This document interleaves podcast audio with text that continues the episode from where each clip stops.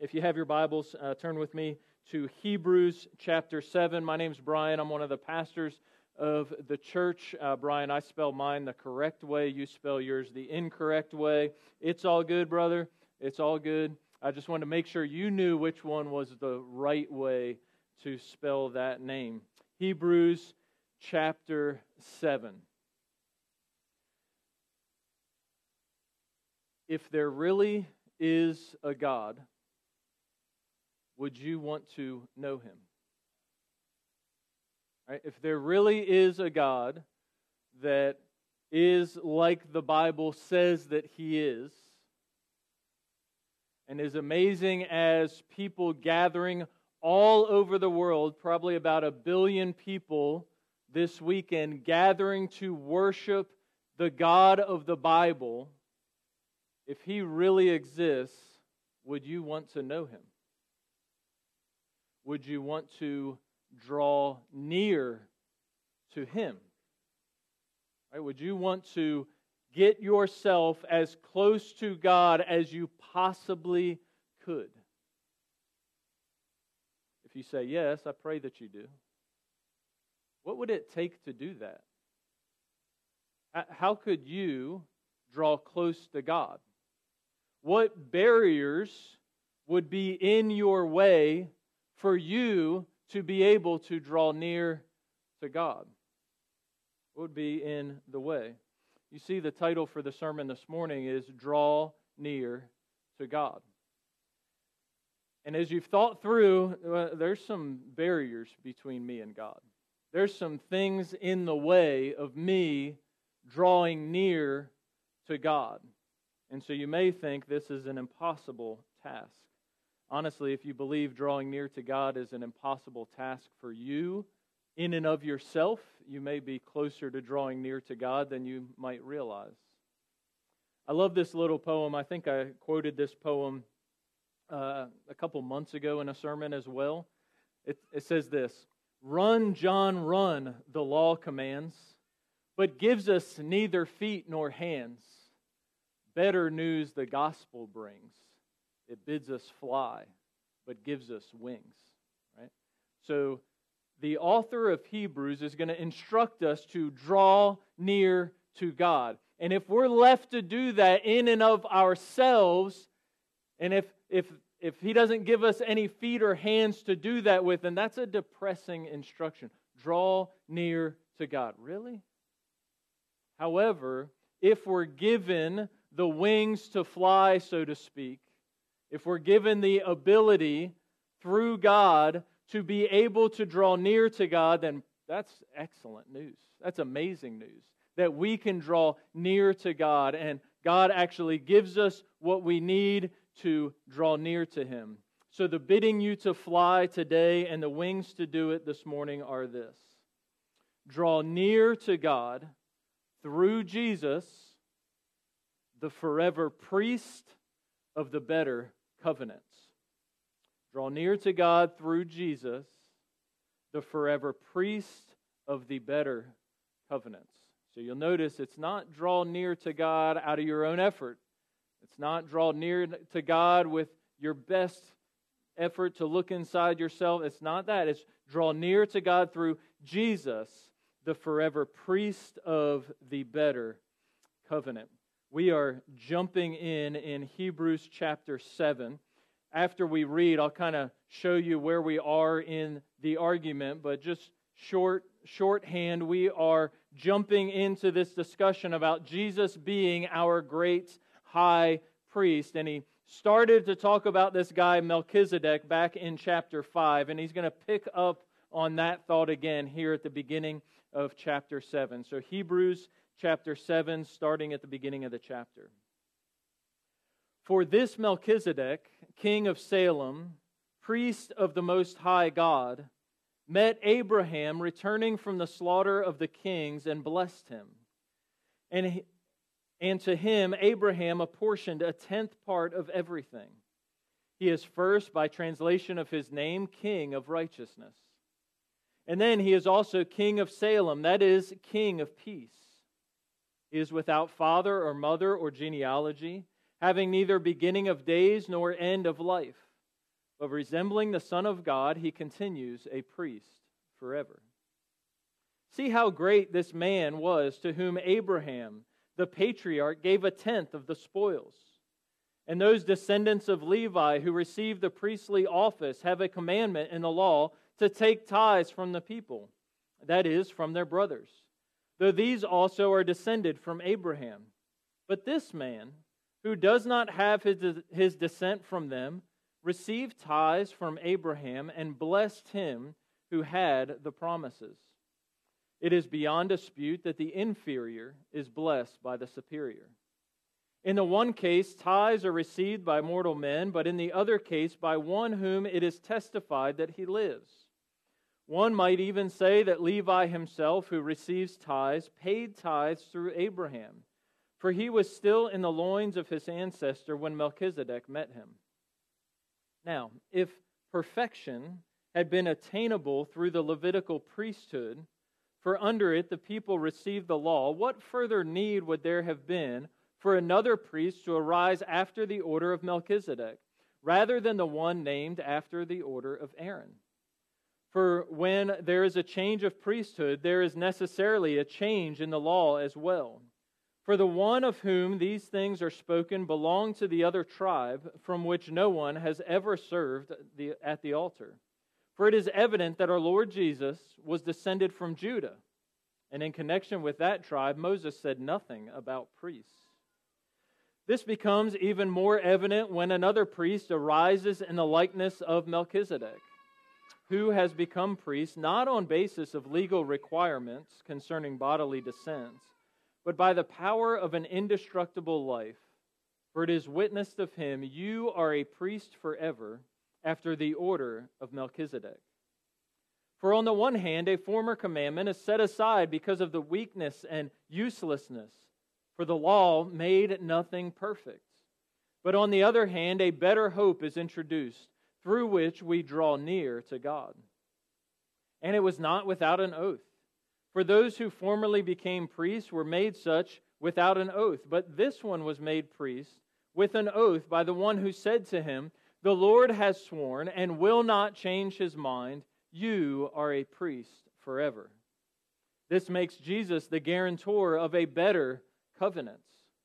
The former priests were many in number because they were prevented by death from continuing in office. But he holds his priesthood permanently because he continues forever. Consequently, he is able to save to the uttermost those who draw near to God through him, since he always lives to make intercession for them. For it was indeed fitting that we should have such a high priest, holy, innocent, unstained, separated from sinners, and exalted above the heavens he has no need, like those high priests, to offer sacrifices daily, first for his own sins, and then for those of the people, since he did this once for all when he offered up himself. For the law appoints men in their weakness as high priests, but the word of the oath, which came later than the law, appoints a son who has been made, made perfect forever. Now, the point in what we are saying is this we have such a high priest one who is seated at the right hand of the throne of majesty in heaven, a minister in the holy places, in the true tent that the Lord set up, not man. For every high priest is appointed to offer gifts and sacrifices. Thus it is necessary for the priest also to have something to offer. Now, if he were on earth, he would not be a priest at all, since there are priests who offer gifts according to the law. They serve a copy and shadow of the heavenly things. For when Moses was about to erect the tent, he was instructed by God, saying, See that you make everything according to the pattern that was shown you on the mountain.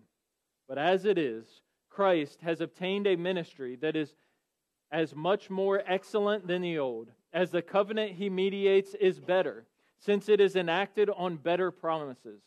For if that first covenant had been faultless, there would have been no occasion for a second.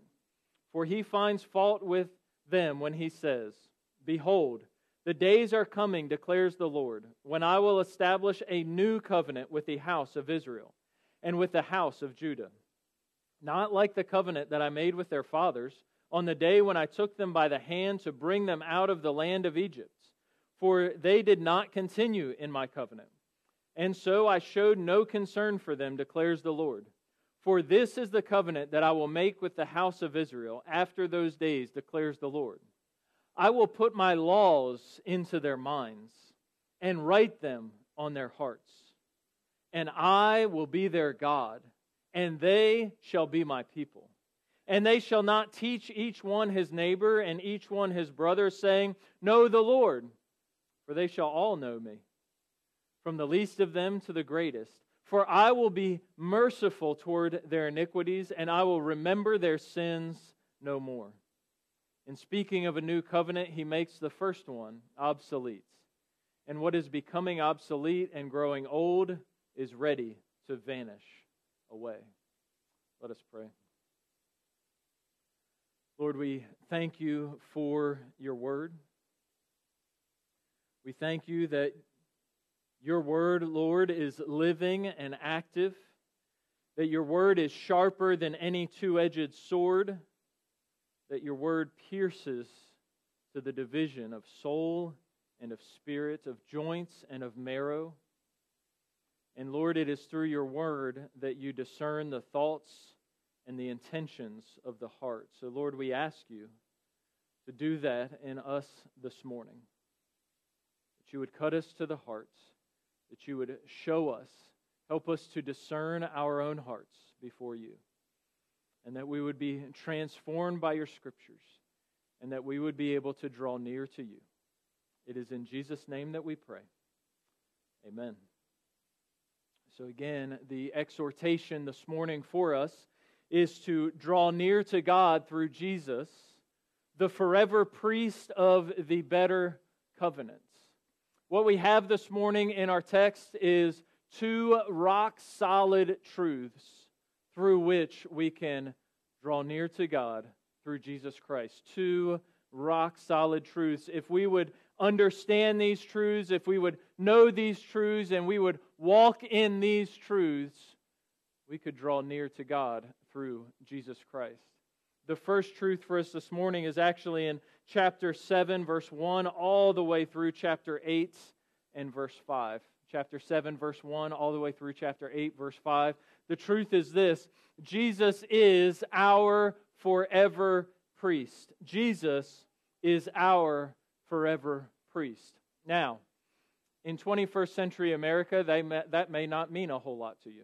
All right, so we've got to jump over a couple of hurdles before we hurdles before we see the power of that statement. The first hurdle is this. Notice back with me the beginning of this section in Hebrews chapter 4 and verse 14.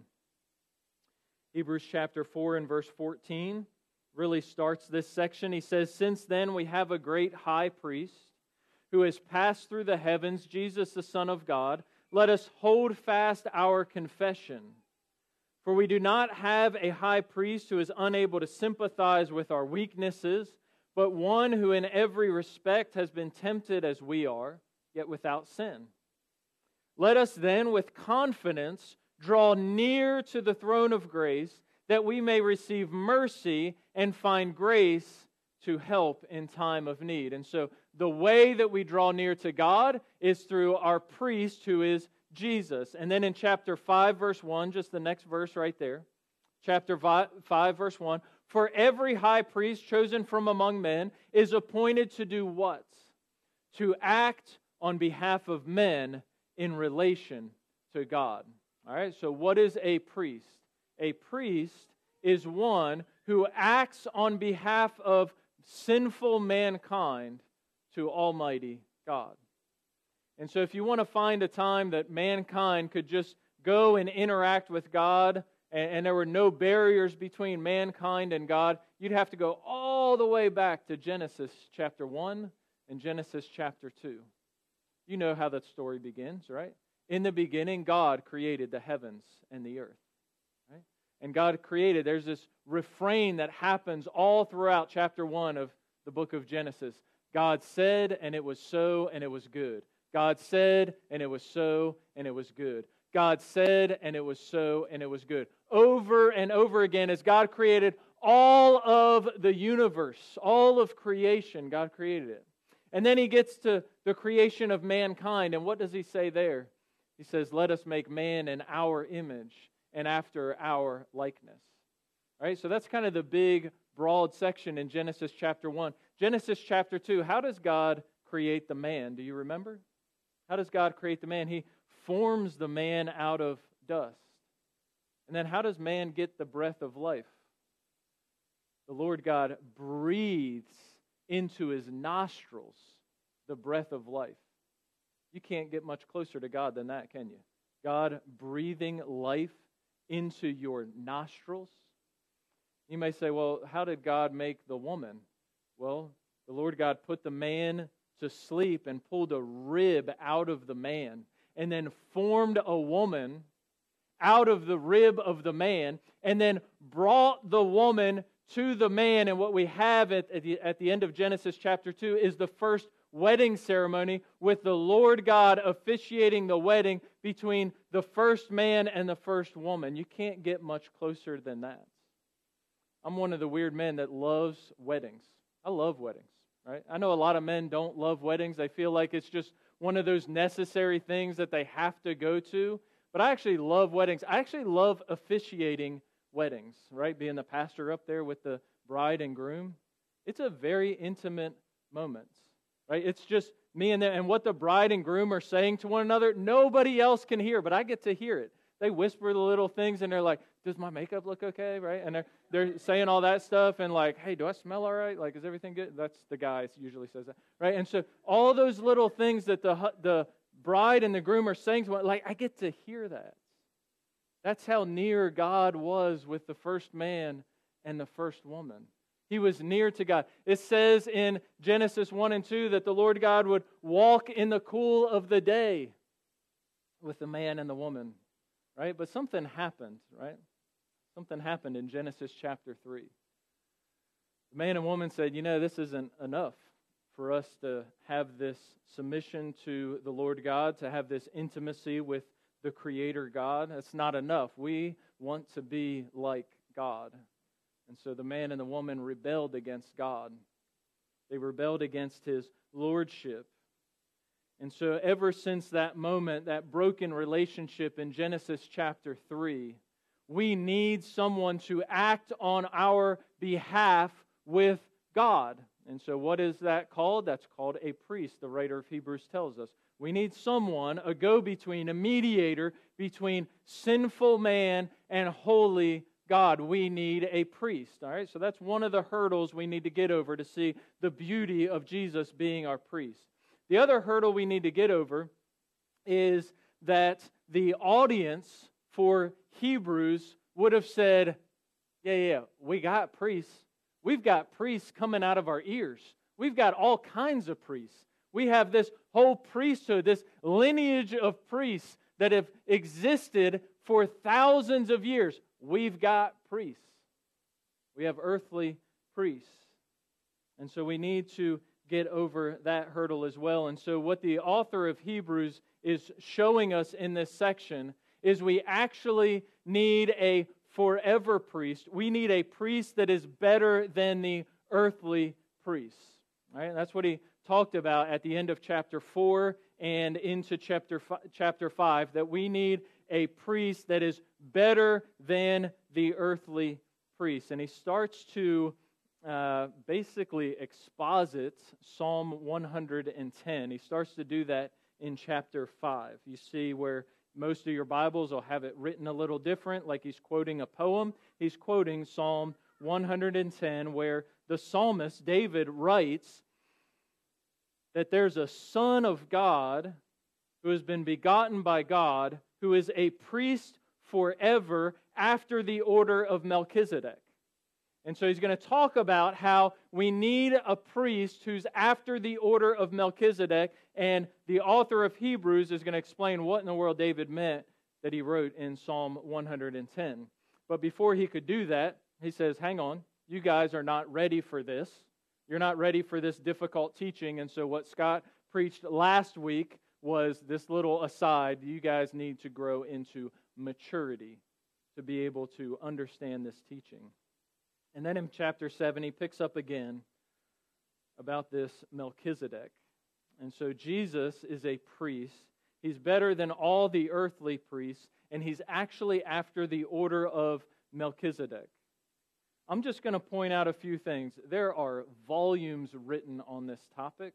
Lots of, if you're writing a commentary on the book of Hebrews, you need to devote a whole nice, lengthy section about what in the world it means that Jesus is after the order of Melchizedek. You also need to address it if you're going to write a commentary on Psalm 110. But let me just tell you a couple things that are crystal clear in this passage why Jesus is better than the Levitical priesthood, the priesthood of Aaron, and why he's better than anything else that you and I might use to go between us and God. Because we use some things to go between us and God, don't we? Sometimes we use rituals. Sometimes we use earthly people. Sometimes we use pastors. Sometimes, and I understand some of you have come out of a Roman Catholic background, sometimes you call them priests and you're like, well, I need someone to go between me and God. Well, the someone is Jesus, and let's see why he's better. Notice right at the beginning in chapter 7 and verse 1 this Melchizedek, he's king of Salem and priest of the Most High God. That may not seem weird to you but that would seem weird to the original audience. Whoa, hang on. He was a priest and a king. That, that's two different people. That's from two completely different tribes, which he actually alludes to uh, later on in chapter 7. Uh, how, is one person a king and a priest? Well, this obscure guy back in Genesis chapter 14 was a king and a priest. Jesus is a king and a priest. He's also a prophet. That's not what's being discussed here, but he's a king and he's a priest. Notice the name. He says, first, let's translate his name in verse 2. He's a king of righteousness. Okay? Jesus is also a king of righteousness. Uh, this Melchizedek is also king of Salem, which is king of peace. Jesus is referred to as the king of peace. There is no genealogy for Melchizedek recorded for us in the book of Genesis. He just kind of shows up at a relatively obscure place in Genesis chapter 14. He's there for about a paragraph, and then we don't hear from him again until this, uh, this statement in Psalm 110. So he's kind of an obscure guy. There's, there's no genealogy recorded in the book of Genesis for this Melchizedek. Well, that's similar to Jesus. Jesus has always been and will always be. He is forever. We also see, starting in verse 4, that Melchizedek is greater than Abraham. That is a theme throughout the New Testament that Jesus is greater than Father Abraham.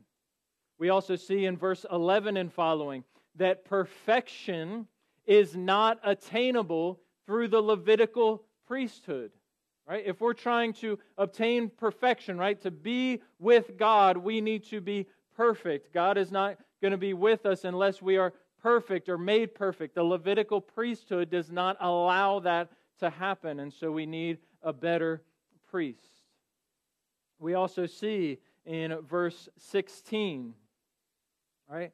Jesus does not become priest, and Melchizedek does not become priest just because of bodily descent. Like, oh, I'm a Levite, I guess I have to be a priest. I'm a, I'm a descendant of Aaron, I guess I have to be a priest. That's not what it was for Jesus. He was given as an oath, as a, a priest forever, the order of Melchizedek.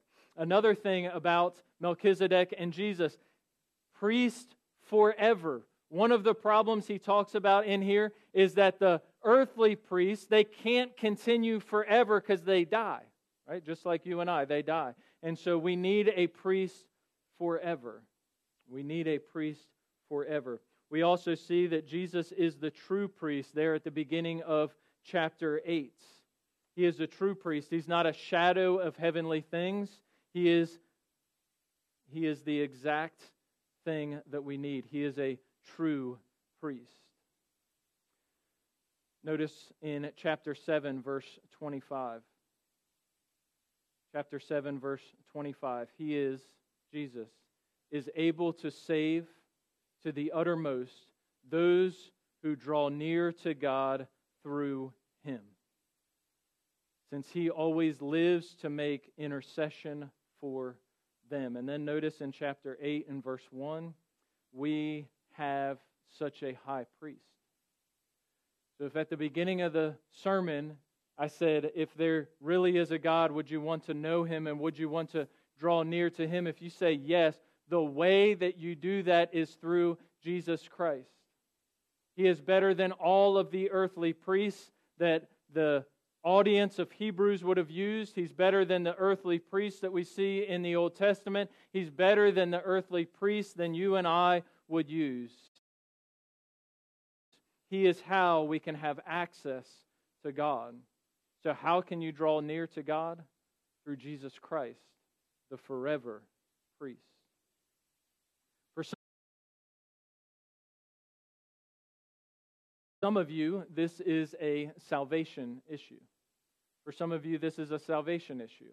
You have spent your entire life up until this point trying to get to God on your own merits. You have tried to bring your sinful self into the presence of God, and you've been forever frustrated by the reality that you can't get to God on your own. And so, for you, salvation would look like this you would repent of trying to get to God on your own, and you would instead trust Jesus Christ as your only hope for salvation. You would trust Jesus Christ as your forever priest to give you access to God the Father and be with Him forever. That's what salvation is. For some of you, this is a perseverance issue, right? You've trusted in Jesus Christ. You have professed, as Brian talked about, you have professed Jesus as Lord. You have believed that. And yet, in your actual life over the past weeks and months, you've been trusting in yourself as your own priest, or you've been trusting in other people. You're like, all right, I got to figure this out. Let me go talk to all these people. Let me go watch all these YouTube videos. Let me read all these books instead of starting with Jesus and getting access to God through Christ. And so for you, it's a perseverance issue to, uh, to come back into right relationship with God. Place your faith in Christ. He is our forever priest. He is the one who acts on behalf of men in relation to God. He is the one that we can draw near to God through him, and he will save us to the uttermost. That's one truth. Jesus is our forever priest. The second big truth for us this morning is in chapter 8, verses 6 through 13 chapter 8, verses 6 through 13. Jesus is the guarantor of the better covenant. Jesus is the guarantor of the better covenant. Notice I'm grabbing the language actually from back in chapter 7, verse 22. Chapter 7, verse 22. Jesus is the guarantor of a better covenant. And then he starts to flesh that out in chapter 8, and he starts to uh, show us in Jeremiah chapter 31, and he quotes a lengthy portion of Jeremiah 31 about this new and better covenant. That should erupt a question in our minds. It would definitely erupt a question in the minds of the original audience of Hebrews, right? What old covenant are you talking about?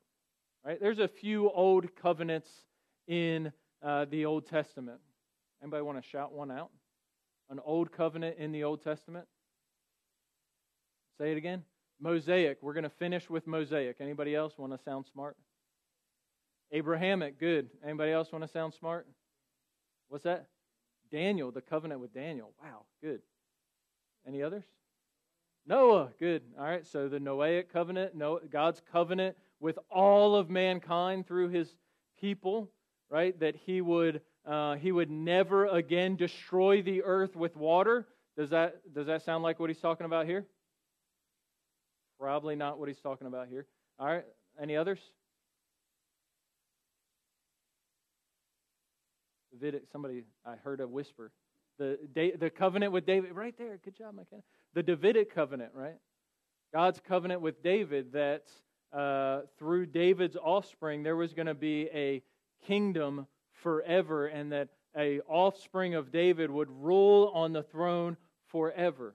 Okay? That's also not the covenant he's talking about. He's talking about the Mosaic covenant, God's covenant with his people through Moses. I found a good one verse summary of this covenant God's covenant with his people, the old covenants that uh, the author of Hebrews has in mind here. Pull it up for me. Uh, Exodus chapter 19 and verse 5. It's up on the screen. Exodus 19 and verse 5 says this. It was briefly on the screen. Now it's on the screen again. Nope, it's not. That's all right. I'll read it for you. You can look if you want.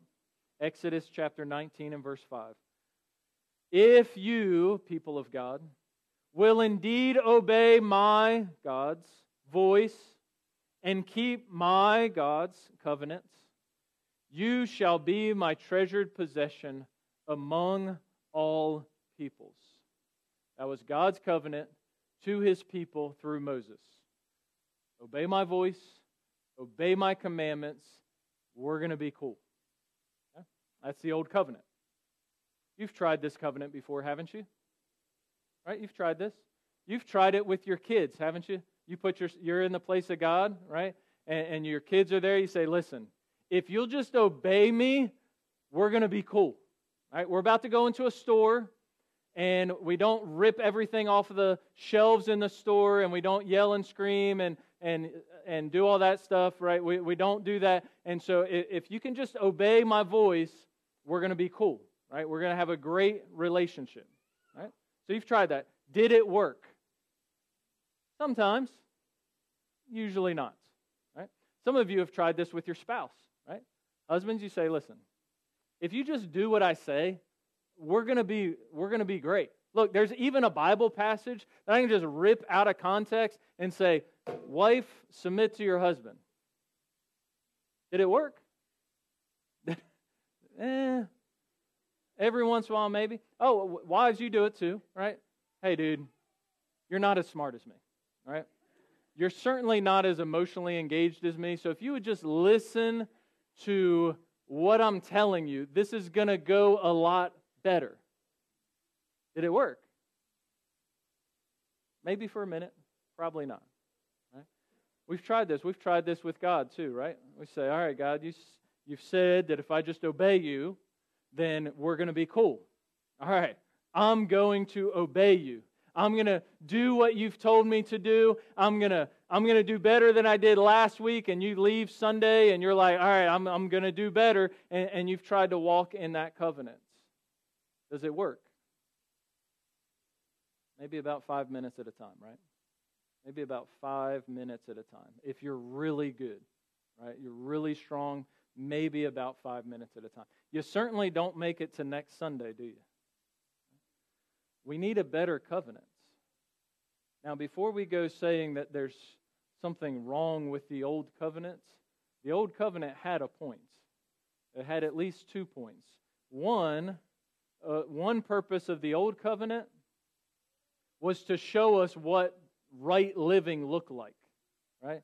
God had saved his people. Exodus chapter 19, he's already saved his people from slavery in Egypt. He's already called the people unto himself to be his people. And he's teaching them, in Exodus chapter 20 is where we get the Ten Commandments. He's teaching them what right looks like. He's teaching them what a holy, righteous, moral life looks like. That was one point of the law. Hey, this is perfection. This is what it looks like. This is what's required for you and me to be cool. All right, so that's one purpose of the old covenant. The other purpose of the old covenant was to show us that we can't do it.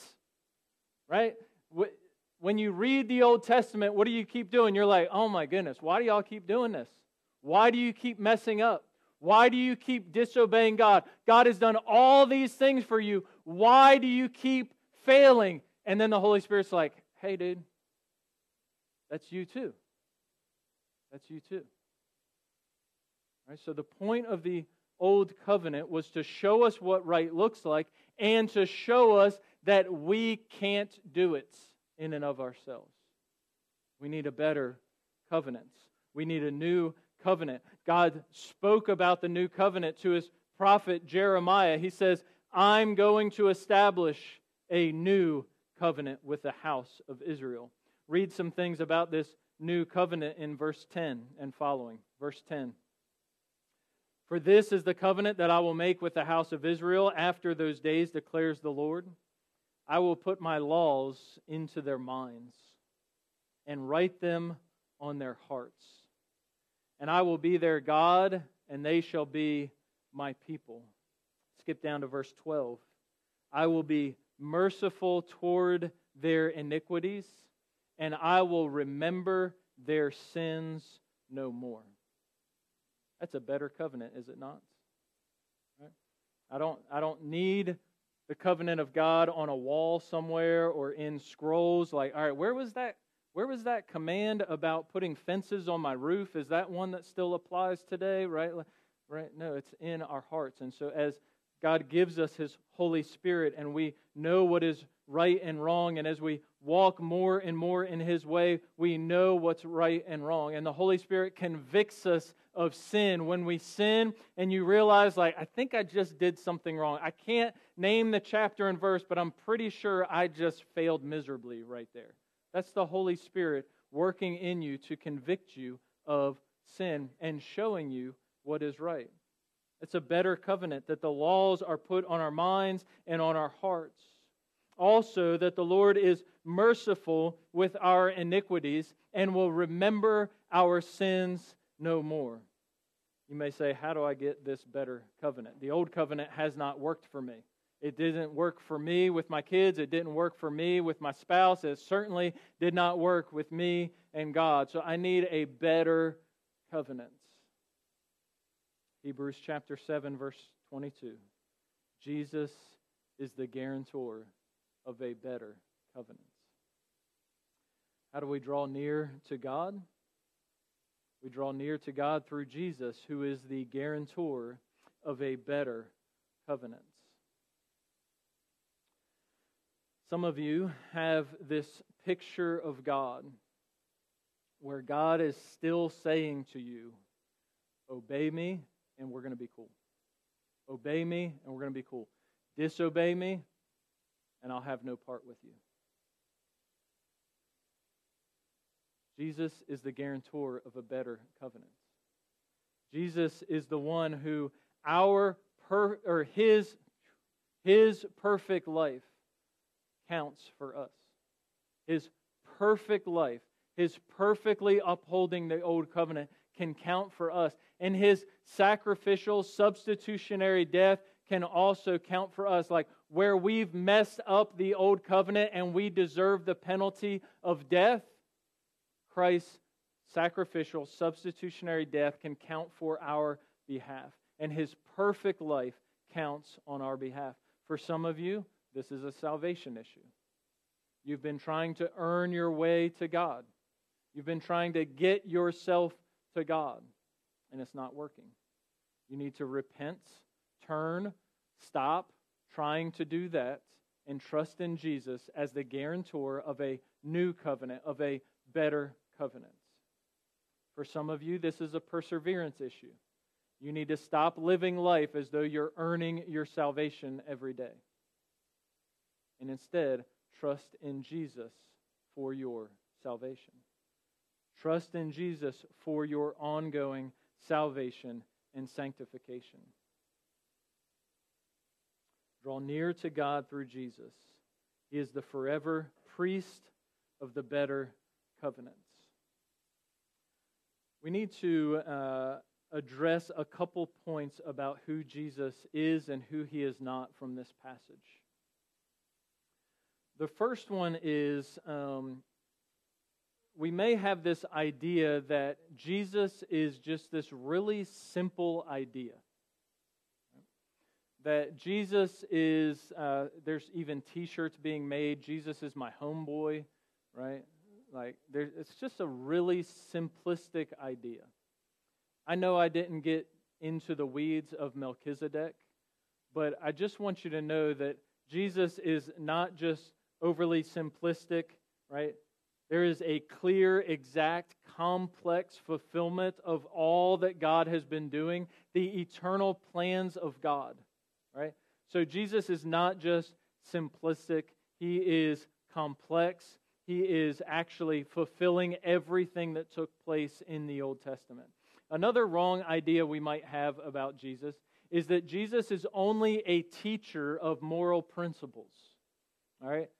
You'll hear this said. Jesus, who, who is Jesus? I encourage you. Ask your friends at work, ask your neighbors. Who, who do you think Jesus is? Well, I think he's a good teacher. Okay? And he is. He's a good moral teacher, but he's not just a good moral teacher. Right? Can you imagine the old covenant with all of its laws, with all of its rules, and if all that Jesus did was show up and add more rules, that's not helpful. That's not helpful. So he did teach us good moral things. However, that is not all who he is. He is our priest, gives us access to God. He is the guarantor of a better covenant that allows us access to God. Another one Jesus is an example to follow. Jesus is an example to follow. Is that true? Yes. Should we live more like Jesus? Yes, on most things. I don't think you're turning water into wine. I don't think you're going to walk on water. I don't think you're going to pass through a locked door. I don't think that, and I don't think you really need to try to do those things. But generally speaking, is Jesus kind and compassionate? Yes. Right? Does Jesus rebuke those who are against God? Yes. Should we be doing those things? Yes, but he's not just our example. He's the priest that grants us access to God. He's the guarantor of a better covenant that gives us access to God to be able to draw near to God. So we can't stop short with just the simplistic aspects of Jesus. Another wrong idea about who Jesus is is that he's a new idea, right? He's a new idea. So not, not new in like last week or last month, but new idea like 2,000 years ago, new. Right? Like maybe God kind of messed up. Right? Maybe this old covenant wasn't really working. And so God needed another idea. And so he introduced this concept of Jesus. It's not it. Jesus is part is the forever eternal plan of God. We see that in Melchizedek. Melchizedek was before Abraham. Melchizedek is great was greater than Abraham. He was superior to Abraham. This has been the plan forever. In Ephesians chapter 1, the apostle Paul is crystal clear on that topic. This is the eternal plan of God. Jesus is all of those things. Okay? So let us not boil him down to overly simplistic concepts about who Jesus is. So let's finish where we